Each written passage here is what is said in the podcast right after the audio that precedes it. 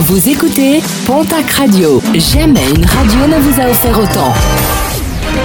L'information locale à 9h, c'est sur Pontac Radio. Bonjour Jean-Marc Courage.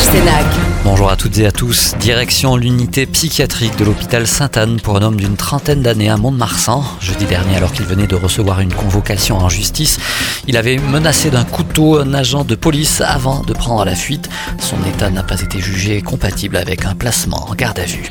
La grève se poursuit aux urgences du centre hospitalier de Lourdes. Il demande de meilleures conditions de travail et la création de postes supplémentaires d'infirmiers et d'aides-soignants afin de s'occuper au mieux des patients de pointer un problème de sécurité.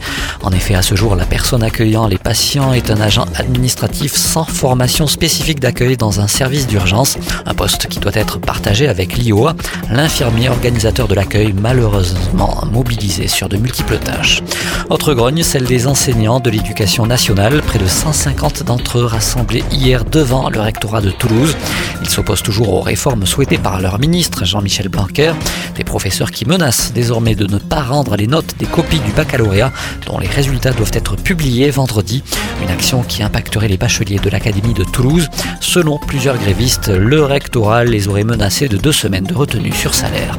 Le ras-le-bol des usagers de la SNCF entre Tarbes et Toulouse depuis ce week-end et l'incendie de transformateur électrique à Muret. La circulation des trains est fortement perturbée.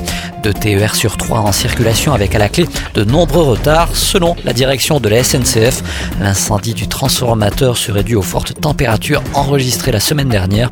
Un retour à la normale progressif est espéré pour ce mercredi.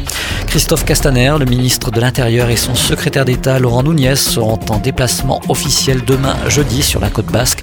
Une visite consacrée au G7 prévue du 24 au 26 août à Biarritz. Et puis Peppa Pig, prénom donné à un cochon hier à Oloron. Pas n'importe quel cochon, l'animal est le seul rescapé d'une attaque menée en mai dernier par des lycéens de Chérotte. Le maire a annoncé que deux autres cochons seraient prochainement introduits dans l'enclos.